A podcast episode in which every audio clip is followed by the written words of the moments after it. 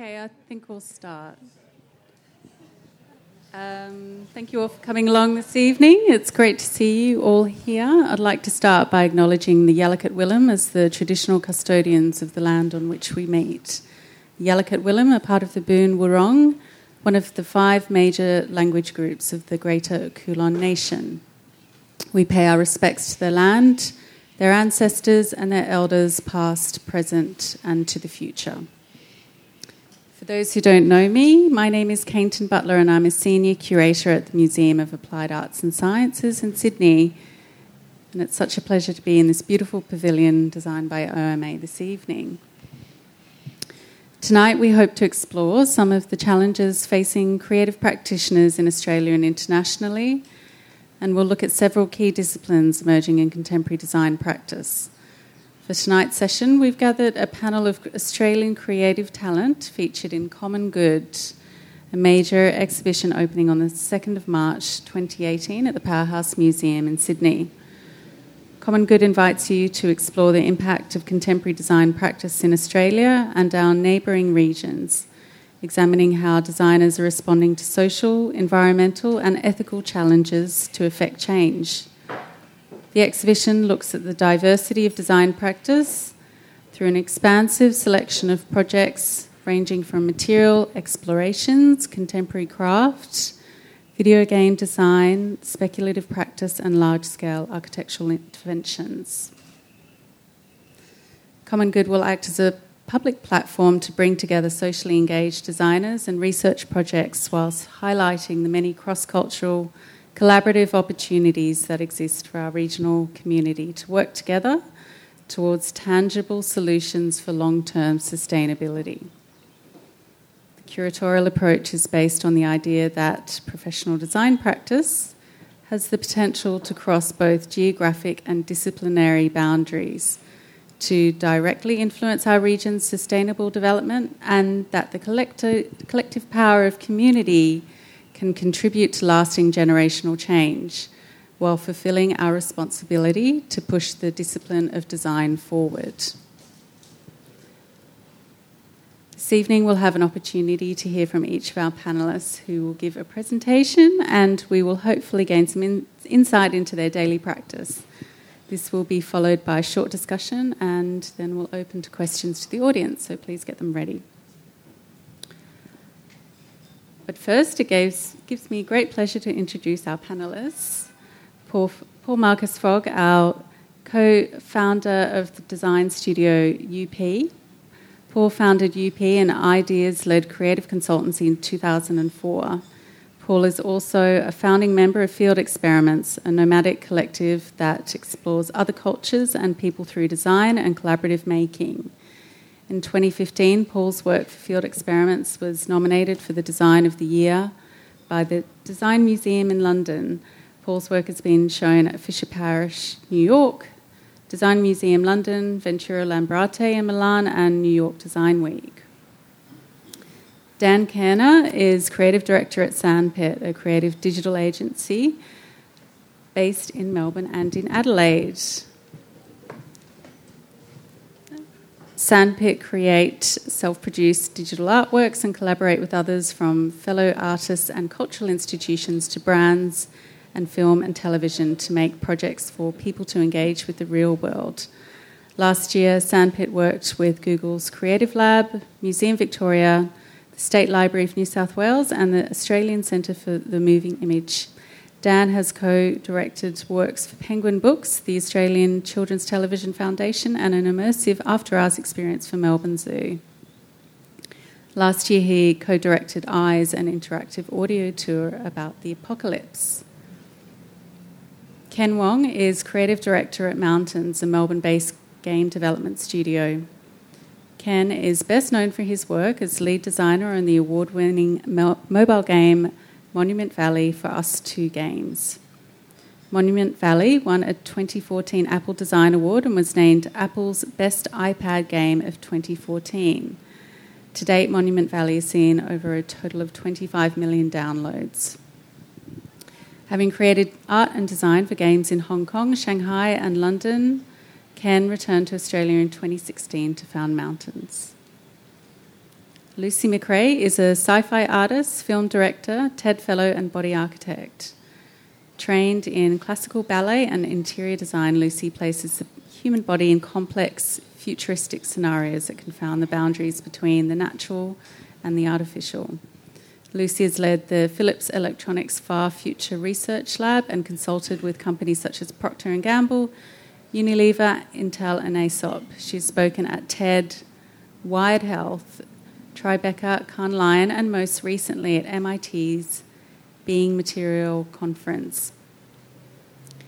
Lucy has collaborated with leading institutes, including NASA and MIT, and her work has been exhibited at the London Science Museum Centre Pompidou and the Venice Biennale. Please join me in welcoming our panelists.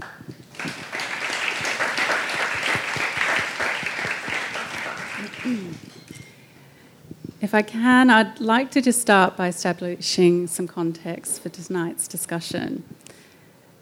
The anti consumerism counterculture movements of the 1960s and 70s made way for strategists and social innovation theorists that believe that the transition towards long term sustainability requires radical changes in the way we produce and in the way that we live. Today, we witness this approach through design's many cross disciplinary experiments, and designers increasingly aware of their ethical responsibilities, who are questioning conventional design methodologies. As a result, new methodologies are emerging from design subcultures, which are now rapidly entering mainstream practice. We're seeing a radical shift in the way that designers work, where science, art, and technology intersect. Design as a discipline is increasingly hard to define and is responding to the complex challenges that exist today with new forms of professional practice. As digital technologies develop, our encounters with digital products also become more complex. The design of websites, video games, and software systems act as powerful interactive tools, facilitating awareness of important social and environmental issues, shaping our individual and collective behaviours. Furthermore, the emergence of our network societies increased design's civic responsibilities and social accountability. Through our connected systems, we have the ability to acquire and exchange knowledge and information in vast quantities. And design's role in the distribution of knowledge enables interaction designers to have a greater capacity in influencing our cultural values, as well as building awareness on a global scale. This is the context in which creativity exists in the 21st century. In recent years, speculative and critical design have emerged as important areas of practice in their ability to question the social and ethical implications of emerging technologies. As our social issues become more complex, these speculative projects investigate the challenges ahead of us and attempt to find solutions. These designers are acting not as practitioners, but also as researchers, theorists, and strategists. Tonight, we're looking at key disciplines emerging within this context. We're hoping to gain some rare insight into how these practitioners work and to get a temperature of what is happening in these sectors of the creative community in Australia. So now we'll hear um, from each of our panelists. First to Paul. Um, so UP Paul Studio collaborated with MAAS on the Common Good visual identity, and um, perhaps Paul, you'd like to start by giving us a little bit of background about the project and particularly on our focus on cross-cultural collaboration and. Yeah, sure. So um, I think uh, you know, one of the really interesting things for us, I guess, um, in taking on this project um, was that uh, the exhibition is looking at the Asia Pacific region, and um, and I guess um, Keinton is looking at it as and thinking about it as an extension, I guess, of our or Australia's design community. So for us, that idea of, um, I guess, like you know, multiplicity and um, and include being, I guess, inclusive of all these different countries and cultures really started to inform the way in which we would approach the identity. So, um, I guess, I guess uh, from a language point of view, we, we very quickly, and I think as a team, identified, I guess, the, um, you know, the most common languages that were being represented within the work that's being exhibited in the show, and they were um, Korea, uh, Hindi, um, Chinese, Japanese, and English.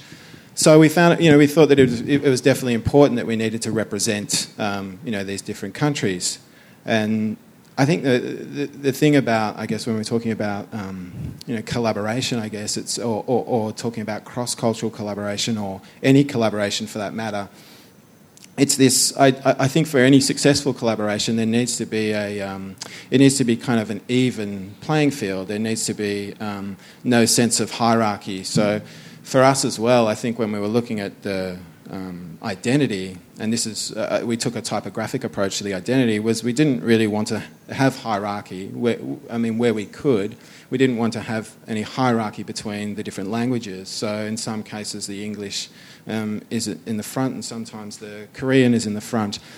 And I, th- I, think for us as well, it's just a way. It was a way to sort of one speak of the um, different cultures and countries that we were um, dealing with in the exhibition, but also at the same time trying to keep um, some sort of unity or to create like a uniformity between um, all the different regions.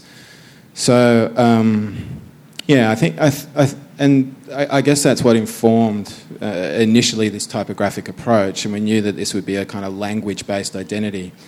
And the other thing that uh, the other thing that we identified pretty quickly was um, that and I think you know Caitlin's alluded to this in the um, in her introduction as well, is that um, we wanted this to be inclusive. So this wasn't a, a, this isn't an exhibition just for designers, but it's an exhibition you know for the community to understand, I guess, you know what design can be, and to also understand that broad spectrum of what design is. So for us, this idea of um, inclusivity didn't uh, wasn't necessarily talking just about the different countries and cultures, but it was also talking about um, you know, the, the different audience, you know, engaging both the design audience but also those non-design audience as well. And, you know, for us that's a, um, you know, it's a, it's a slight challenge to sort of think about how do we, how do we do that? You know, how do we, how do we not alienate a particular group, particularly when it's at a museum and it's essentially a design exhibition or it's an exhibition about contemporary design. So for us, it was probably celebrating or, tr- or in a way trying to celebrate the, um, the, the, amateur. So a lot of the photos were there's some sort of amateur documentation of the process, and for us it was probably about elevating that as a way to help kind of connect people and try not to try not to create a design that was high-minded, um, in a sense. And I think you know that, that, that sort of folds on to the next bit, which this idea of um, this idea of a design being kind of open, and we were just talking about this before we, um, you know, before the panel started, um, about the design. One, the design that we created was not. We weren't looking at, for it to be a solution or the identity to be a solution. Um, because I think one of the most interesting things about this exhibition is that it is trying to, or is exhibiting design um, at a point where it's in great flux, you know, where this is this has real momentum. What's happening here? So it's kind of like crystallizing this tiny little moment within design, but yet it's still around the around the, you know uh, around the periphery. It's still just moving, and it's really dynamic and really in flux. So I think for us, the identity needed to feel that as well. Needed to feel as though it was um, it had that kind of momentum. So that uh, without being able to show what it looks like. Um, it just for us it was about like precarious placement of type and image and you know almost to a point where it felt sli- it feels slightly unresolved you know to, uh, in a way slightly open as well and sorry looping back to what I was talking about before um, so our yeah our approach to this design was um, was not about what you know what how do we solve this how do we present this exhibition in this well you know, this, this sort of wrapped up form that's like a, a concrete kind of solution. It was more about, well, how do we sort of present this as a more like a possibility or an offering, something that might stimulate conversation or something that might sort of stimulate some dialogue? Because I think a lot of the work in in this um, exhibition is very much about that. It's not des- it's not um, design necessarily as a solution. It's sort of design. It's more about presenting possibilities about what design could be and where design could go. So. Um, I think we're trying to kind of reflect that in the design as well, in the design of the show, and that's you know so that so it's sort of malleable. It's kind of in flux. Even you know working with um, uh, Catherine Bond, who's also the exhibition designer, also down to the materiality, so that you know the fabric and everything. It's kind of malleable and movable. It sort of has this sense that that, that, that it's that it's dynamic and it's um, in flux. And I think really, you know, for, for me, I, I, sort of hope, and why I think this exhibition is so important, is and so important to engage non-designers, is that um, one, it shows such a broad spectrum of what design could be, from uh, you know, from design that's looking at the preservation of craft, and to design that's you know digital tools that are looking to um, you know correct or, or um, our behaviour or um, and I think at, at, the same time that um, it's showing, I guess, it's showing to a broader audience too just how important that type of design, that type of design experimentation is for our future in terms of uh, everything, in terms of you know facilitating, in terms sorry, in terms of um, you know keeping communities, keeping craft, in terms of um, looking at sustainable, sustainability and resources and materials. So, I, yeah, I, I, my hope would be that uh, the exhibition really does appeal to a much broader audience and does it does obviously appeal to designers and the hope that they come there and they challenge themselves about what, what am I doing as a designer? How am I using design as a tool? And how could I use design as a tool? Um, and but also then engaging non-designers to, for them to sort of understand the importance of design and what design can be because uh, you know sometimes it can be very narrow its description and i think what's great about this is it's kind of exploded it you know under i think there's five five different themes there's life cycles return to craft community engagement connected experiences and design fictions and I'm impressed with, with, and within that there is just such an expansive um, you know, array of design and design possibilities. Thanks.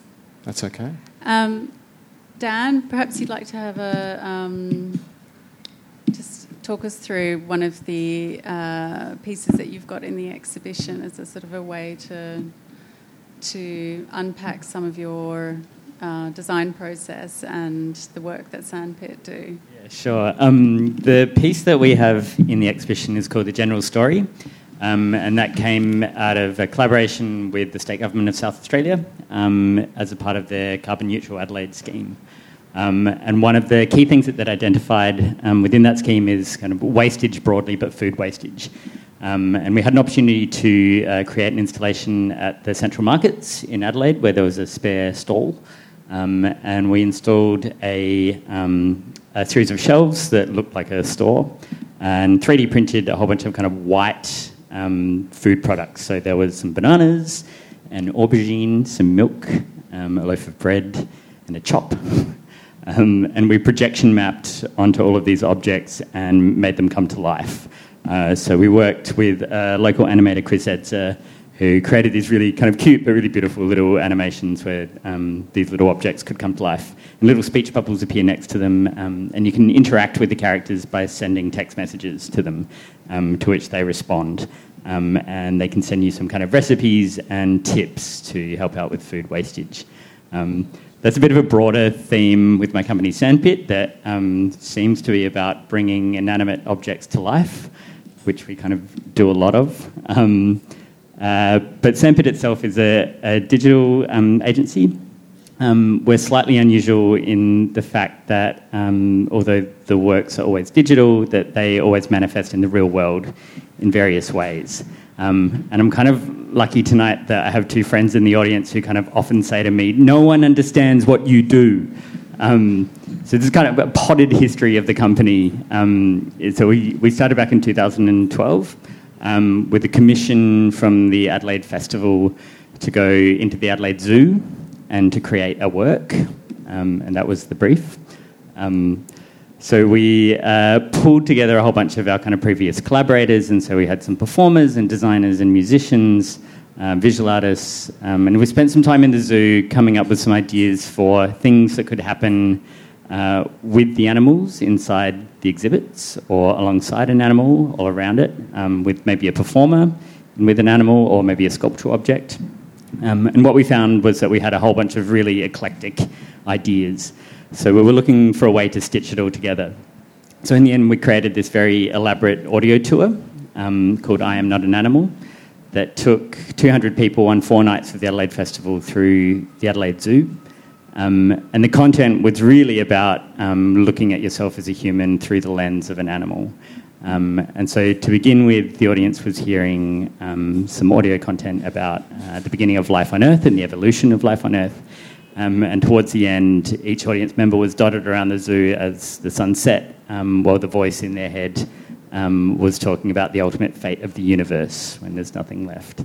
Um, uh, then we brought all of the audience back together where we had a children's choir in the panda enclosure singing uh, The Flaming Lips, Do You Realise? Um, so that was kind of the opus that started the company. Um, and we were lucky enough that the Melbourne Zoo bought the work in as a permanent installation that ran for three years called iAnimal. Um, that was um, a very similar setup, but uh, the smarts got smarter um, for that installation. So it's that point that we really started the company and thought, you know, this is a fun job, um, doing stuff in the real world with a digital back end. Um, and really, the ethos behind the company um, is is trying to way, find ways for people to connect in the real world and not to be prefacing digital too heavily, that it actually sits behind our work.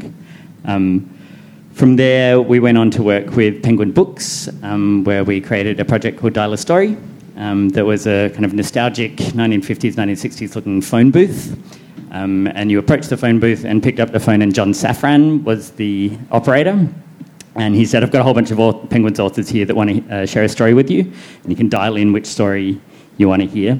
Um, and it was really great. We got to spend kind of half a day with a whole bunch of Penguins authors to get a story out of them that you wouldn't get from one of their books. Um, and so you hear a story from one of these authors, and we had Father Bob and Maggie Beer and Jamie Durie, who actually had a really excellent story.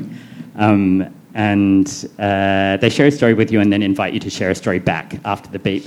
So there's a beep, and you share your own story and then hang up, and it prints out a little ticket with a URL and a unique ID on it. Um, and if you visit the website and punch in that ID, you can hear your story back, but also an archive of all the other stories that have been left there as well. Um, and that travelled around Australia. Um, there were two of them uh, to libraries and airports and bookstores. Um, and that was really the start of us kind of manufacturing our own physical objects in the company as well, which is something we've continued.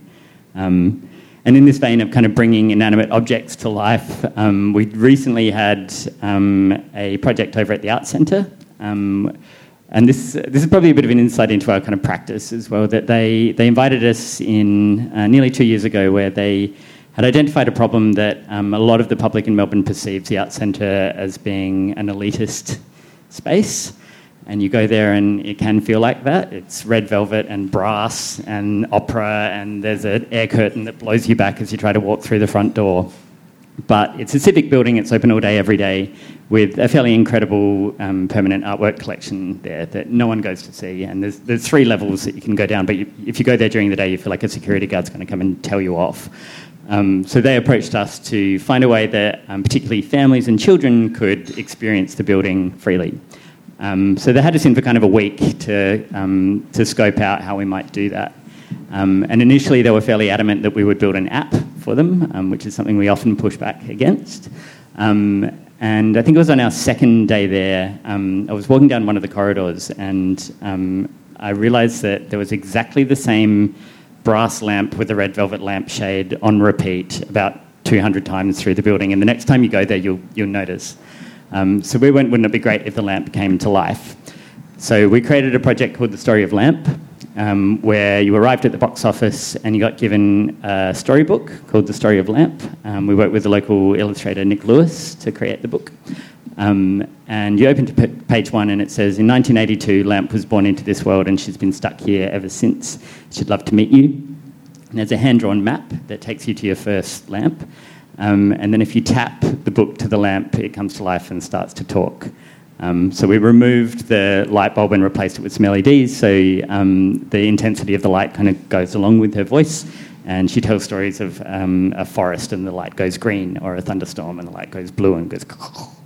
Um, and uh, again, the same strategy that we employ a lot on the back page. There's a URL and a unique ID, and if you go home and punch in that, you get to take the book home, which is a bonus.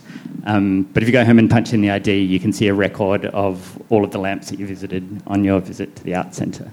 Um, there are many more examples of that, but that's very much in the spirit of the, um, the installation that we have coming up at, at MAAS in a couple of months. Thanks, Dan. Um, and Ken, you've got your uh, first mobile game with mountains to be released this year, which will feature, uh, we're very pleased to feature in Common Good. Um, could you tell us a little bit about that? Uh, yeah, sure. Um, so, I guess rewinding a, a little bit, um, a few years ago, um, I was working in London at another digital agency called ustwo. And um, so they, unlike you, they're quite happy making apps um, and other sort of interactive multimedia content. And on the side, they had a games team. And it was sort of like good promotion. They could kind of make games on the side. You know, games are like a lot like apps, they use a lot of the same tools, a lot of the same concepts. Um, and I joined them, and the brief was just make whatever game you want, like go nuts. You know, their main business was to make um, you know apps and, and, and other digital products, and so the games team had um, this kind of free brief, which is really rare in in the games industry, um, and so I've I've always had like this interest in architecture, and I've been trying for a long time to figure out how to make a game about architecture. Uh, and uh, one day I, I drew this image of a building with a little figure at the bottom, and uh, I said, like, what if, what if the idea was to get the, the figure to the top of the building, and in, in order to do that, you had to interact with the architecture. You have to, like, swipe on it to, to move the pieces of the architecture to kind of unravel a maze. And, and that game became Monument Valley, uh, which came out in 2014. Um, at the time, I thought I was making a game for hipsters and other designers, um, but the game resonated really well with a really wide audience. Um, and I think that's because we just kind of went back to good design principles of just making it fun to interact, interact with, um, good visuals, good sound design, um, it's almost entirely wordless, so um, even children can play it. We had a lot of people writing in saying that their three year olds or their five year olds would play the game over and over again.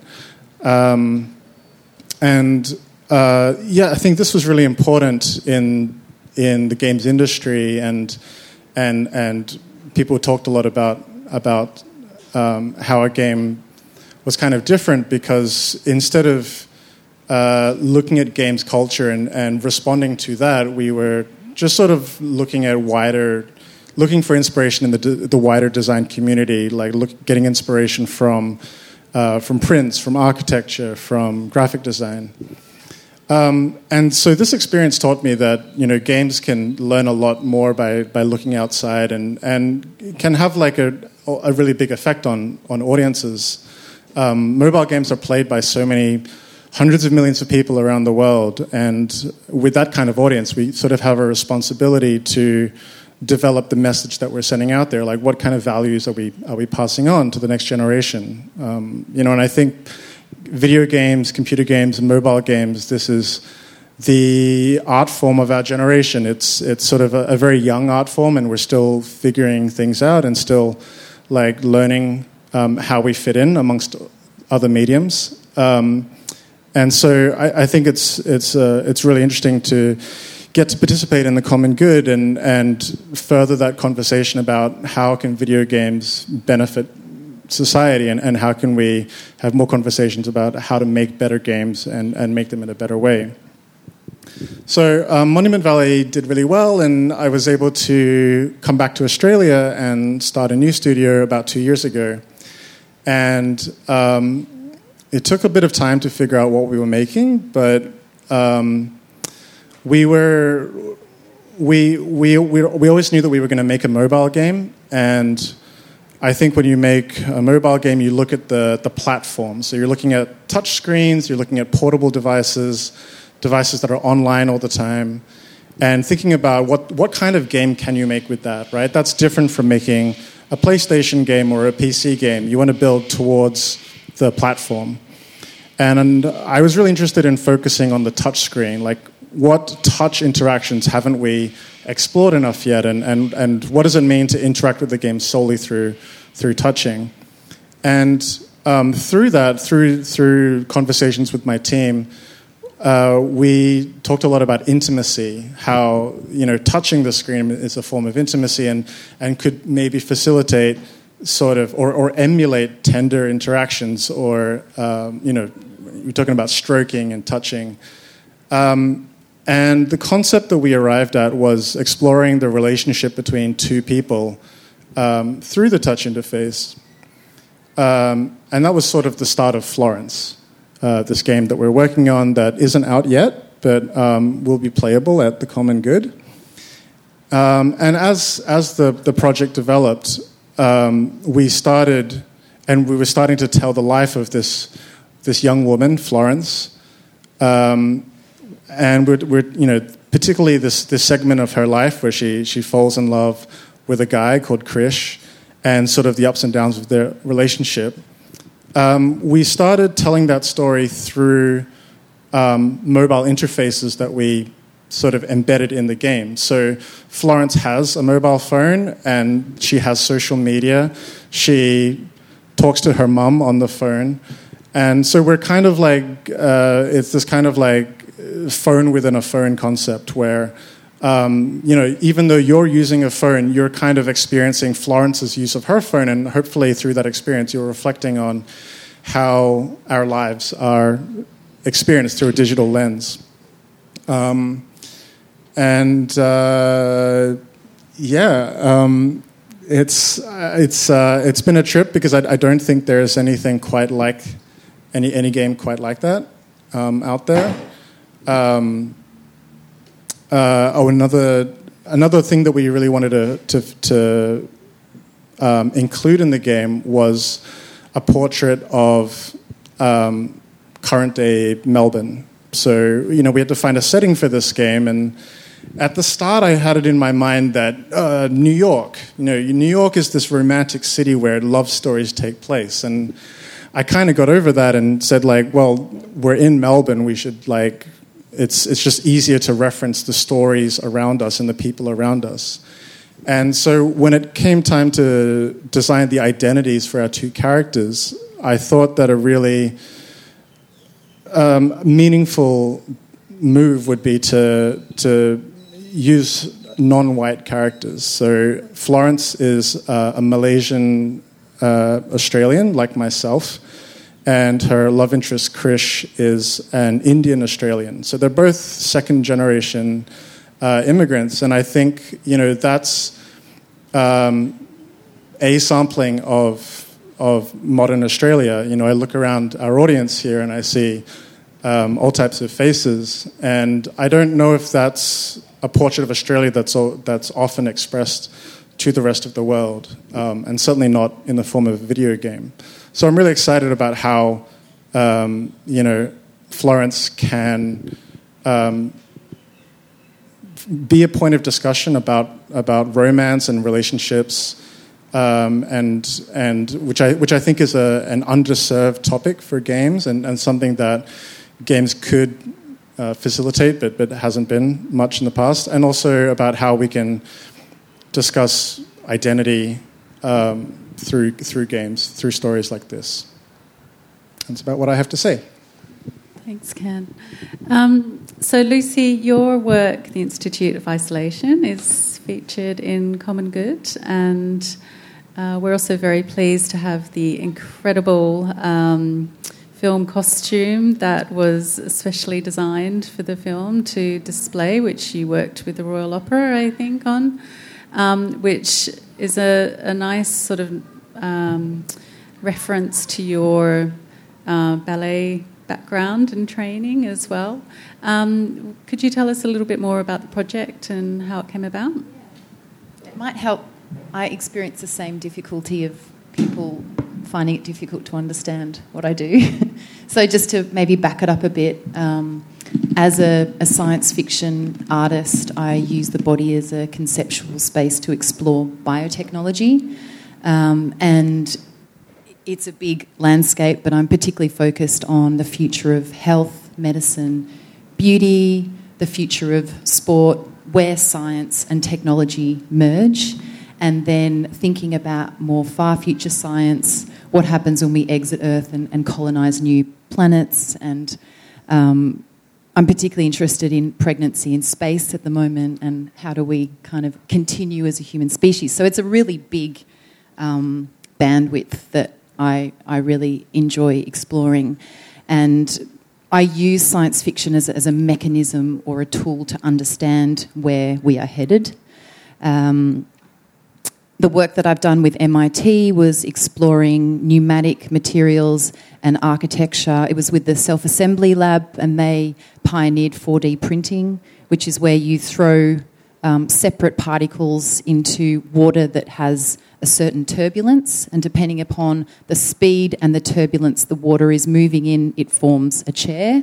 You remove that, you throw the particles back in, you dial down the speed or up the speed, and then it forms a different object. And so we created a 25 metre uh, structure around jamming technology, which, in a very simplistic term, is when you get your coffee, it's vacuum packed.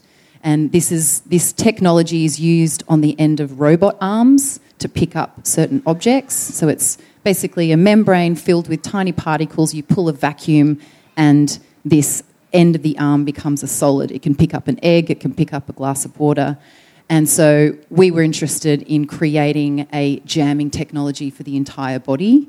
What would that mean to well-being? What would that mean to building architecture off Earth? Because payloads are so expensive, and would it be cheaper to kind of aggregate Mars dust, put a membrane around it, pull a vacuum, and create um, infrastructure. So that's an example of working with um, architects, scientists, roboticists. Um, then on the other spectrum is working with brands like Aesop, um, which is a, a film that I created with them about the future of health, the future of beauty and how will technology change the way we interact with products, the way that we interact with ourselves and products. Um, and all of these artworks are, opportunities for me to um, sort of try and understand complex science. I'm very interested in genetic engineering, and I don't know if, if everyone here is familiar with CRISPR technology. So, yeah, so for those of you who don't know, and please um, excuse my very simplified term, but CRISPR technology is biological scissors um, where you can cut out a faulty strand of DNA and replace it with a perfect strand of DNA. And we're getting to the point now where we are able to design human biology so we can put in desirable attributes and remove things like disease or, or faults that we don't want. And um, what I'm interested in is creating platforms to discuss how science is slowly reconstructing the body and, and changing um, human evolution, essentially. So, an example project is um, project that I did with a synthetic biologist called Swallowable Perfume, which is a cosmetic pill that you eat. It works from the inside out, and when you perspire, you sweat a biologically enhanced fragrance. Um, at the time, I was interested in pheromone excretion and that the healthiest babies come from opposite immune systems. And could the beauty market be responsible for totally disrupting the industry and change the way that we might seek sexual partners when, we, when pheromones are excreted in social environments and we kind of change the dynamics of, of communication? Um, I'm going a little bit off piste here, so so bear with me. Um, and other films, Make Your Maker, was exploring the kind of extremes of genetic engineering. And could we think about, and this was commissioned by a restaurateur who only eats her own food, so everything in the film is edible. Uh, what happens when we could clone the body to it being a point of a food source and then you eat yourselves in order to enhance your experience of the world? And I made this film about four or five years ago when the concept of eating yourself in order to enhance your senses would be absurd. But now, when you think about bioengineering, biohacking, citizen science, and actually synthetic biology happening in the kitchen, it's not that crazy. And um, you were talking about kind of this concept of things being unresolved or this exhibition being an opportunity for people not only in the design industry to kind of learn about where we're at. I'm really interested in using the superhighways of music video, pop, art, fashion to communicate complex science like genetic engineering or you know the complications of growing a fetus in zero gravity which is by the way one of the things that NASA is concerned with at the moment and since I met this economist from NASA, I've been really dedicating a lot of my research and, and seeking the right kind of collaborators um, to understand the implications zero gravity has on the body because I believe it's a weak signal, but I believe that the kinds of innovations that come from space innovation really benefit life on Earth. So, um, speculative design, um, definitely has a purpose in terms of kind of improving the way that we experience the world. The Institute of Isolation is a project that came off the back of an earlier work uh, called Future Day Spa, which was an installation commissioned by Mini and Dezeen for the London Design Festival. It's a personalised guided experience. It was a four day event where audience members enter um, a science fiction world where you temporarily hand your body over to science and technology and you become this character within this science fiction story and you lay down underneath a, a pressurized sheet. So essentially, I'm doing that jamming technology that your coffee arrives in a bag, I'm doing that to your body. So we vacuum pack your body. I'm really fascinated with using the gallery setting as a usability test. So you're basically prototyping on strangers to see what if.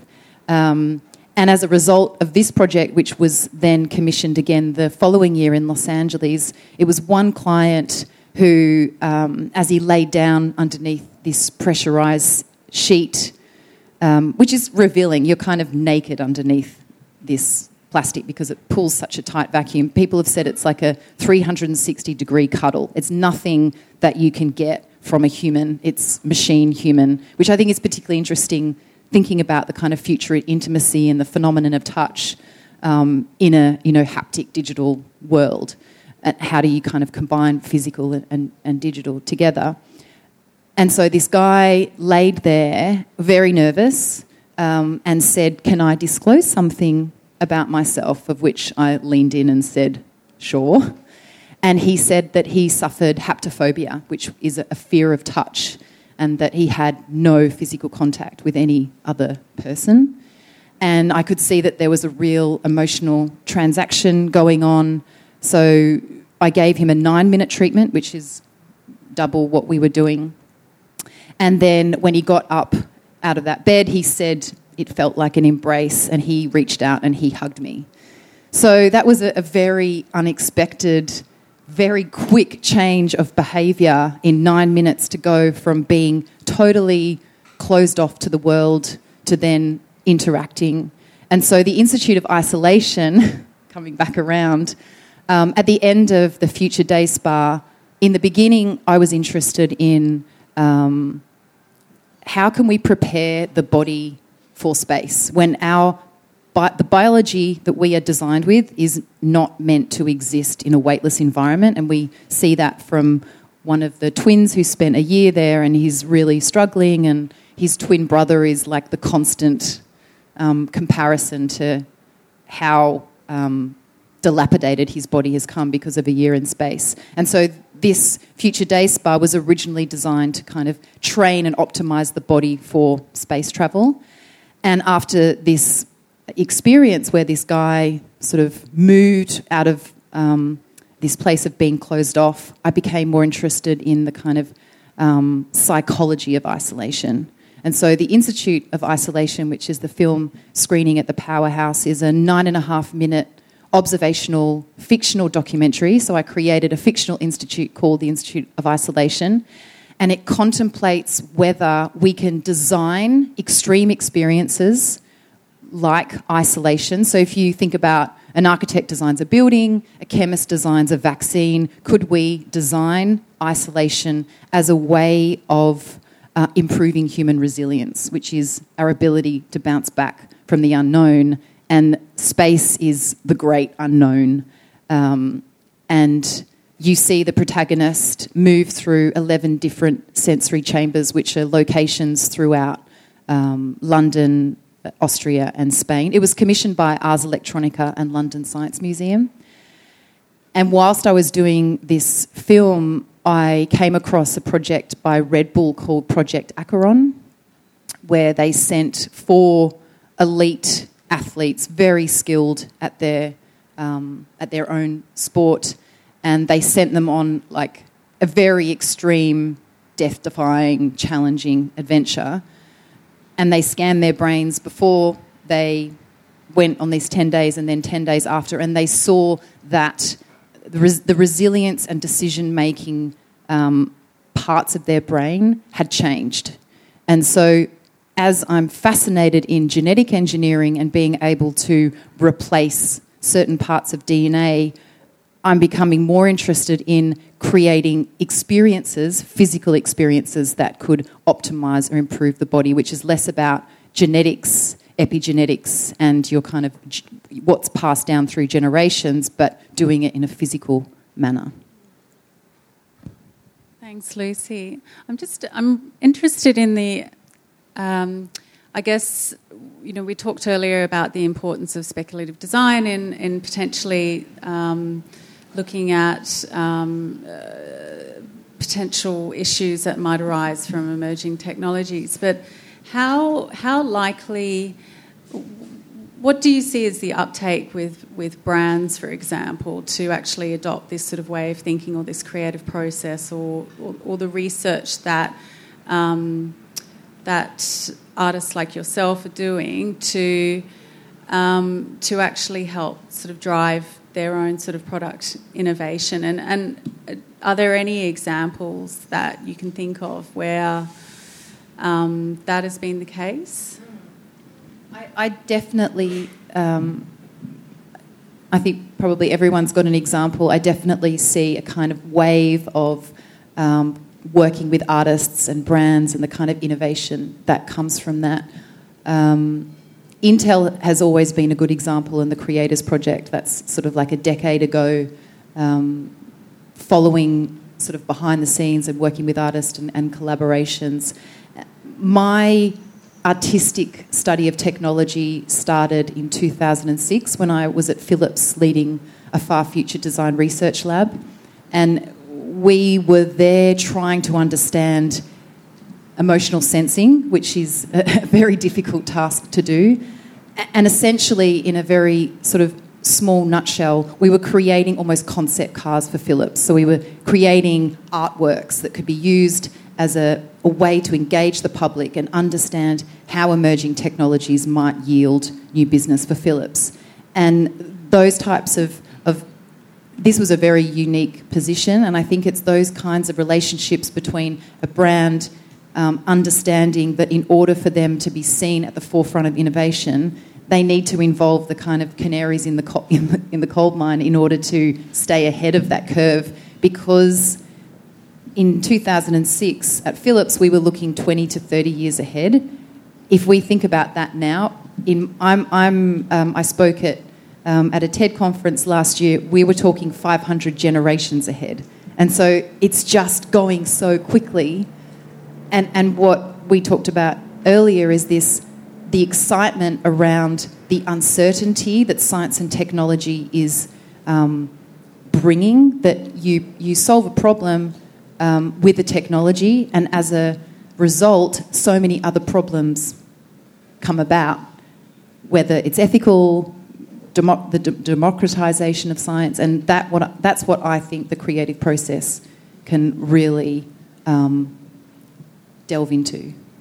There's a, there's a lot of discussion at the moment about whether or not creativity is driving technology or whether it's the other way around. And I thought it was interesting that Ken, you talked about actually using the mobile platform as a starting point for Florence and how you actually interact with that technology. Um, but I was just wondering with you, Dan, whether or not, because your practice seems so embedded in storytelling and you have such a, I, I guess, a diverse background in theatre and um, whether or not you tend to start with the technology first or whether it is something else entirely. There, there are kind of no rules to the way we work. Sometimes we do a lot of work with Google's Creative Lab up in Sydney, and um, it's a very similar thing to what you were talking about. That they're trying to kind of divine um, with a lot of their technologies how things could go wrong. so the kind of the, the, ethical ramifications of what they're playing with. Um, so often they kind of send us a bit of gear that we'll kind of build something around, but sometimes it starts with the story and we build it out from there.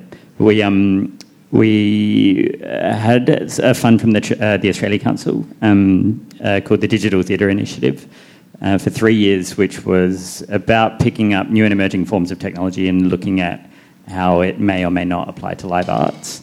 And the biggest, biggest part of that inquiry was, um, was going when, when does a piece of technology stand in between liveness um, and when does a, if I'm, if I'm observing a performer, um, when does a particular piece of technology start to get in the way um, and feel like I'm not with the human being anymore, which is so, so uh, key to a lot of the work that we kind of do. Does that kind of answer your question? Yeah. Ken, I just wanted to ask you you've recently moved back to Australia, like myself, As have actually, you. yeah.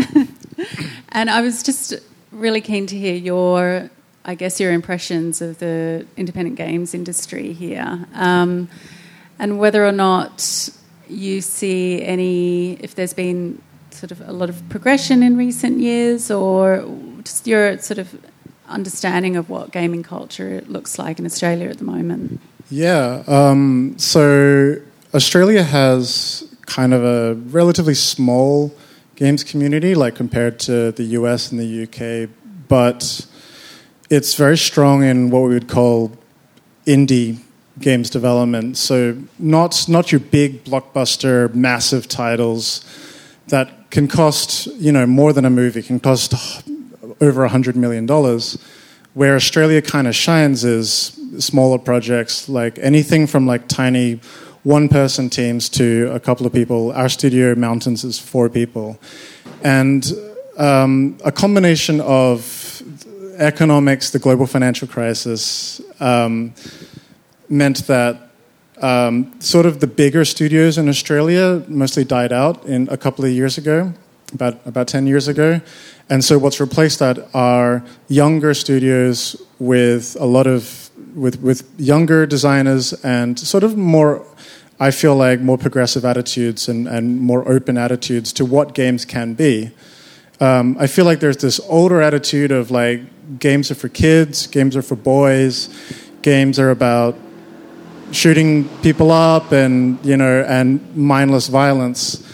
And I think you know the the the more modern mindset, and I think a, a, big a big theme about the Australian games community is uh, just what you know what what better uses do we have for games? Like how can we use games as education, uh, even in the form of entertainment? Like what stories can we tell? Can we tell stories about refugees? Can we reflect on war? Can we talk about sexual identity and, and politics through games? And I certainly think that that's, that's been a big conversation in, in the games community, in the Australian games community, in the past couple of years. Um, I'm not sure how aware some of you are about this thing called Gamergate, which happened a couple of years ago, where a bunch of online trolls gave like basically you know started harassing and sending death threats to a female game developer, and um, uh, two of my contemporaries, uh, uh, Leena van Deventer and, and Dan Golding, wrote a book about this about how, um, uh, and they're based in Melbourne, about how um, the, the the toxicity of of sort of gamer culture uh, gave way to like the alt right. So you could you could kind of see these trends of like of angry people, conservative people, racist people um, coming up through the games community, like like seeing these events happen online, and that paving the way for the current political climate. I think I've, I'm not sure if I've lost the point, but um, okay, it's about the Australian games community, where I, you know, I think we're very, I, I think we're, we are looking very hard at, at what we're doing, um, and Melbourne especially. Melbourne is Melbourne has, um, uh, I think, about forty percent of the of the games industry in Australia, and so this is the place to be. I think. Good answer.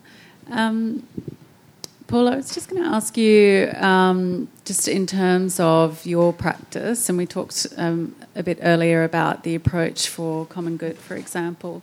Um, you you've worked with Field Experiments, which was a craft-based project, um, and your work. Uh, really, I think uh, one of your strengths is working with print-based media.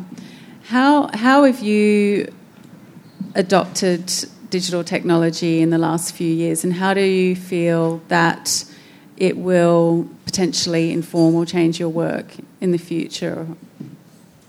Yeah, I mean, it, it's interesting. Um, we we ran a myself and Uriah ran a workshop, um, a twelve week workshop at Monash um, this year for the third year students, communication design students. And it was titled Unlimited Limited, and it was really a focus on what um, this movement from, I guess, mass manufacturing um, to, um, uh, well, I've totally lost my train of thought. Um, what was it, Uriah? That's it. Mass manufacturing to mass personalization, and it, it was really talking about this idea of um, I guess as we as we move into this idea of you know 3D printing and we move into print on demand and things like this, what role does that leave for the designer? So we're kind of in, I guess in, in, in a sense we're empowering the user to be able to do their own things. So uh, people are now able to be able to you know download things and print things and do them themselves. So it kind of starts to you know really in a way eliminate that designer and the role of the designer. Um, so I think for us, it was, and with the students, it was really challenging them to think about, well, what is, what is my role in that kind of equation? Like, what do I do? And we've certainly seen it in our practice now, where it's it's getting less about designing that final object, and it's sort of designing systems. So a very simple example would be book design. So um, we've we have just recently gone through a, a, rebranding of an architecture practice, and one of the things they wanted to do was to create a book um, at the at the at the conclusion of every every project, just to really just to collate everything that they've done. So it'd be all the all the research that has gone into um, you know prior to going into the build. And for us, we were thinking about, well, this is a how, how do we do this, and how do we allow them to do it? Because they're producing you know projects at a rapid rate. How do we how do we allow them to do it? So it was more, it was less about designing the book and then thinking about a system. So for us, it was like, okay, a good system would be if this book actually existed as a WordPress. So it exists as a website, and then when you export it, it'd be so we're kind of eliminating ourselves from that process. So when you when you export it,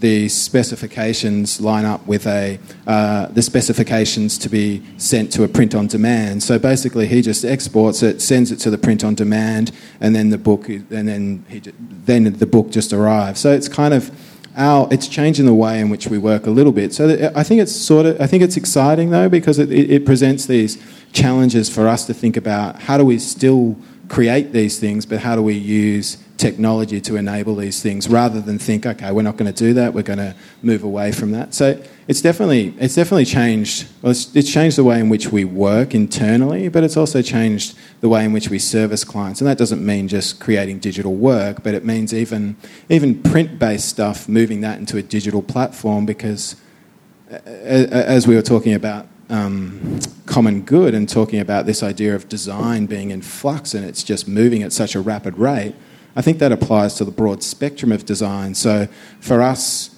the most dynamic medium is is digital medium and is that is a web medium. So if we can move our things, even print based things, to online, then it's um, it's much more efficient for us as well. So on a very um, practical level, any templates that we would produce are now kind of moved onto online rather than being kind of physical templates and things like that. So it has, yeah, it has changed our practice a bit.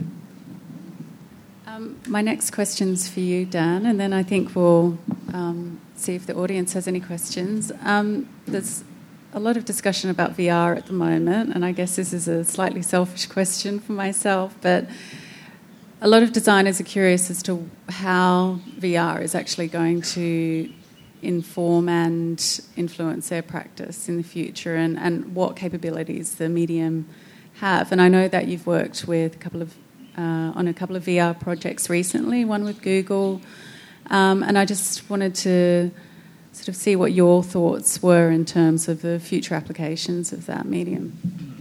Um, I'm not sure how much this speaks to the future, but one of the things that we're really interested in is, and Google as well, is what um, what is the experience of VR for audiences who aren't actively within the, the VR? So, what, what, does it mean to observe someone that's in a VR environment? Um, uh, we worked with Google a couple of years ago to create a piece called Ghost Host and the Things Unsaid, where audience members put on a ghost sheet um, with two eye holes.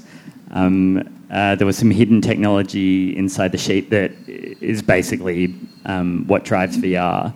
Um, but it meant that based on your physical orientation and what you were looking at, you could hear the inner thoughts of a whole bunch of people who were surrounding you.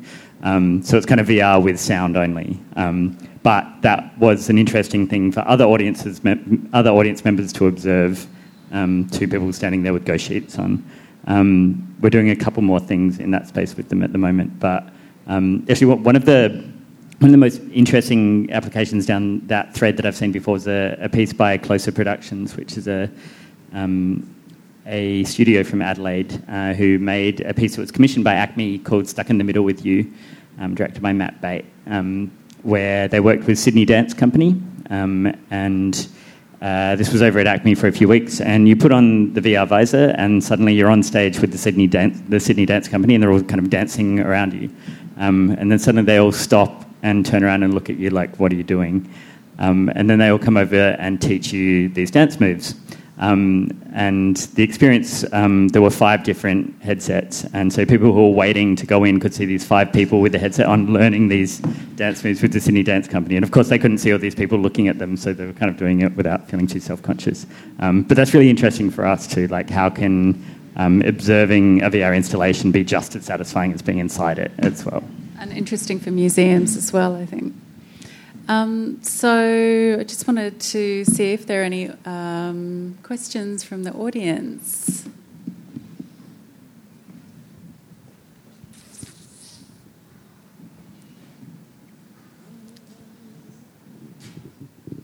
Everyone's shy. No, everyone is too shy.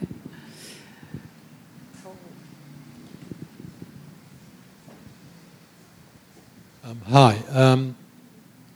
How much is the porpoising of our popular media uh, in storytelling creating a void for which design now has to step in and fulfill? Sorry, can you repeat the question? I'm sorry. How much is the porpoising of the popular media in quality terms? Meaning design now has a void it has to step in and fulfill.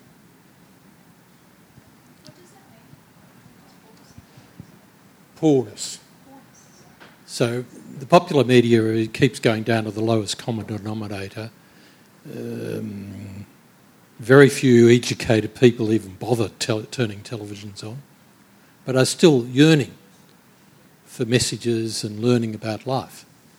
How much is it that design now has to step in to provide that?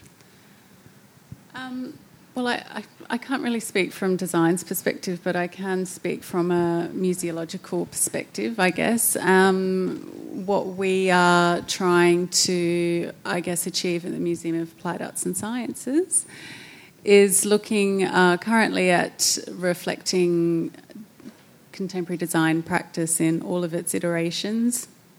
And we talked earlier about the fluidity of design practice at the moment the uncertainty and the um, agility that designers are needing to um, demonstrate. And I think that uh, as a museum, it's, it's our responsibility to reflect that level of practice and also support designers who are on this um, journey, I guess. Um, and I guess from our perspective, design as a discipline is is continually evolving, and I think that for all of us that are engaged in the discipline, it's really about lifelong learning now. Uh, there's no real precedent for how to practice design or, or even how to, to talk about design or even exhibit design. So we're all kind of on this journey together, and there's, there's not really a, a, a finite point. And I, I think what Lucy um, mentioned earlier, it's, it's an incredibly exciting prospect for all of us actually to be at this point. So, um, yeah, I'm not sure whether that answered your question, but. Possibly. communities need to st- tell stories because that's actually an important thing, a feedback mechanism as to what's going on. If the stories are not being told in the popular media, somebody else has got to tell the stories. Is this what I heard the examples here this evening of people saying we're telling the stories about what's going on in life. The game story is telling an important story. Uh, the biomedical stories are important stories, and you're telling those stories. So, is that what's going on now? That you're now the, becoming the lead storytellers in the community? Uh, I, I, would say yes. I, I, would say, like, you look at how film is a big part of our storytelling culture, but it wasn't always that way. You know, there was, you know, film had to emerge as an, an art form and as a storytelling form. And I see the same thing happening with computer and video games today. Um, you know, for young people, it's, it's, it's, a, it's a big um, mode of consumption for them. They get a lot of their content from YouTube, from Netflix, from playing games online with their friends, from playing games uh, on mobile devices. And, uh, and that's why we have to examine the stories that we're telling and um, hopefully learn from the mistakes of the past. Um, I really like your question. I've been spending a bit of time in Los Angeles teaching um, architecture students how to make films. We did a 15 week intense course, and there's a lot of discussion within Hollywood that the narratives that are being told in blockbuster movies are so poor and the messages are so far from the truth. And so, who's telling these? You know, what studios are responsible for telling these bad stories? And how do we get Liam Young is a, a good example. He's an Australian architect heading up the design, fiction, and storytelling department at SCI-Arc, the school that I was at. And so we're bringing in um, robust storytelling, fiction departments within architecture schools to attempt to tackle this problem. Unfortunately, it's a big money problem because studios who have more money know what they're going to sell. They can speculate that if I tell this story, it has this arc and it will sell, and we can make another movie because this one was successful, which the byproduct of that is hopefully more indie films will be made. They'll be the ones telling the right stories, and hopefully pop- popular culture will will enjoy them, and then they become more of the narratives that we we're interested in, or that will be told. Sorry, that was a bit muddled at the end, but um, I think you're tapping into something that is definitely an issue within cinema. I mean, yeah, the, the, the, the fringes. Um, I'm interested in tapping into the fringes of culture, not just sort of a small group. And I think that, especially in terms of science, I think your question can apply to, to not only design, but science and biotechnology and um, robotics and, and gaming. We're at a really, really exciting time where we've never been at a point where we're experiencing such unprecedented change. And it's good. Hi, um, my name is Hans Chen, uh, founder of Fab9. So thank you for all the panelists. Uh, very fascinating and insightful um, talk. Uh, I have a question for Lucy, and maybe other panelists want to jump in as well. So, um, Lucy, you, you, you learn many new subjects like science, biotech, genetics, editing, uh, even engineering. How do you approach a new subject? Because they are very deep subjects, and you know, I've in my career I've moved from quite a few industries to industries, but uh, still kind of adjacent industries. So in engineering to product management. But how do you tackle new science science topic, and how do you learn really fast? How do you, how do you learn really fast? Like to really. I'm not sure I do. um, I've often said before that I operate on the kind of edge of magic, science, and intuition. So um, the the program director that I had at Philips was very skilled at um, understanding weak signals in culture. Something that might happen in five or six years' time that's happening in a very small community that nobody really knows about.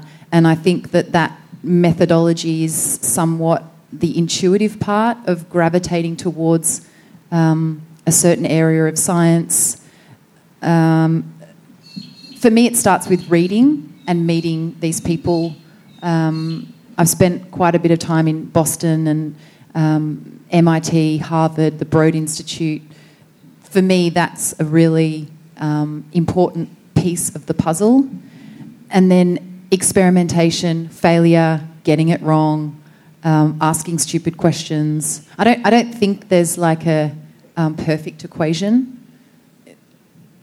It's sort of like, yeah, very intuitive I have a, I have a question just on that. On, on in terms of, so we're talking a lot about cross-disciplinary collaboration at the moment, and the and the requirement for designers or any practitioner to to be able to work with potentially experts in other fields in order to address these incredibly complex social and environmental issues that we're facing. How if we're talking about challenges of your role, how difficult is it to, like, what are some of the challenges that you encounter in collaborating with, um, you know, a, a, a bio, biosynthetic scientist or a, um, you know, textile maker or the, the, the, the, full spectrum of collaborators that you work with? How, what are the challenges that come up as, as part of that? I'll, i think scientists um, are a good e- example of um, being scared that their story won't be told in a factual and right way, which was one of the, the topics that we discussed um, at the Broad Institute. That they're too scared to bring in people who don't get it because then their story won't be communicated in the right way. And that is the challenge is to get into the innovation process early on, upstream, before they're ready to, you know, hit print on their publication to nature or however they're sort of communicating it. And it's about um, meeting the right people who have a shared vision about the importance of um, telling a scientific story in a way that's digestible and memorable and um, hover, hovers the imagination. There any other questions? Yeah. Behind you. Um, I'd like to know what the what, what are some of the, the largest uh, uh, challenges that you faced while putting together the exhibition? A very good question. Um, so the exhibition hasn't opened yet, so it's possible that the largest challenge is still to come. Um, I think, um, as we mentioned earlier, it, it, covers such a broad spectrum of practice um, that I think that in itself is a, is a fairly ambitious um, uh, challenge. Um, where do I start? Um, I think ultimately the uh,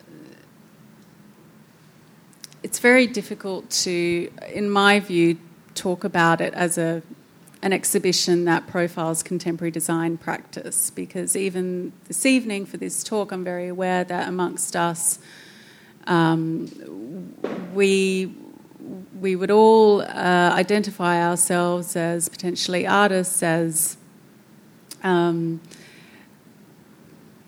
a multitude of different um, titles, I guess. And I think that design as a discipline or, or even as a, as a role description, in some ways, is becoming less and less um, relevant or important. And I think des- when we talk about design, it still, in a way, acts as a, as a framework for a discussion or a, an opportunity to exhibit work. But I think that design as a discipline, I think in future we may not be talking about design in in the same way. Will it be um, something else entirely?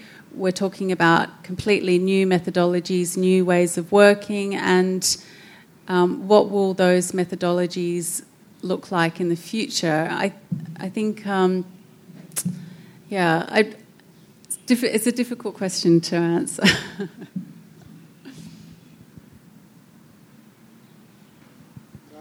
I might add to that. I was just going to say, just from our perspective, from an insider's point yeah. of view, I think, I think it's what what what strikes me as interesting is that you know in, in a um, museum context or a gallery context to take something that's con- in constant flux, something that's moving so quickly, and to try and stop it and say, "Come and visit this and have a look at this," and sit, and and to and and to try and crystallize that moment, I think is is a difficult thing as well. Not only the fact that you're kind of trying to traverse such a, a broad spectrum of practice in design, but also that you're trying to represent it at a point where it's moving so quickly as well. So, I think that, but I, I, I think that seems to me like a great challenge as well um, because you, you, don't have the luxury of it being like a retrospective. So it's something that's kind of con- concrete, and we're just looking back upon something. You know, it's about sort of really looking forward, trying to take a snapshot of the present of where it is, but at the same time trying to kind of look forward.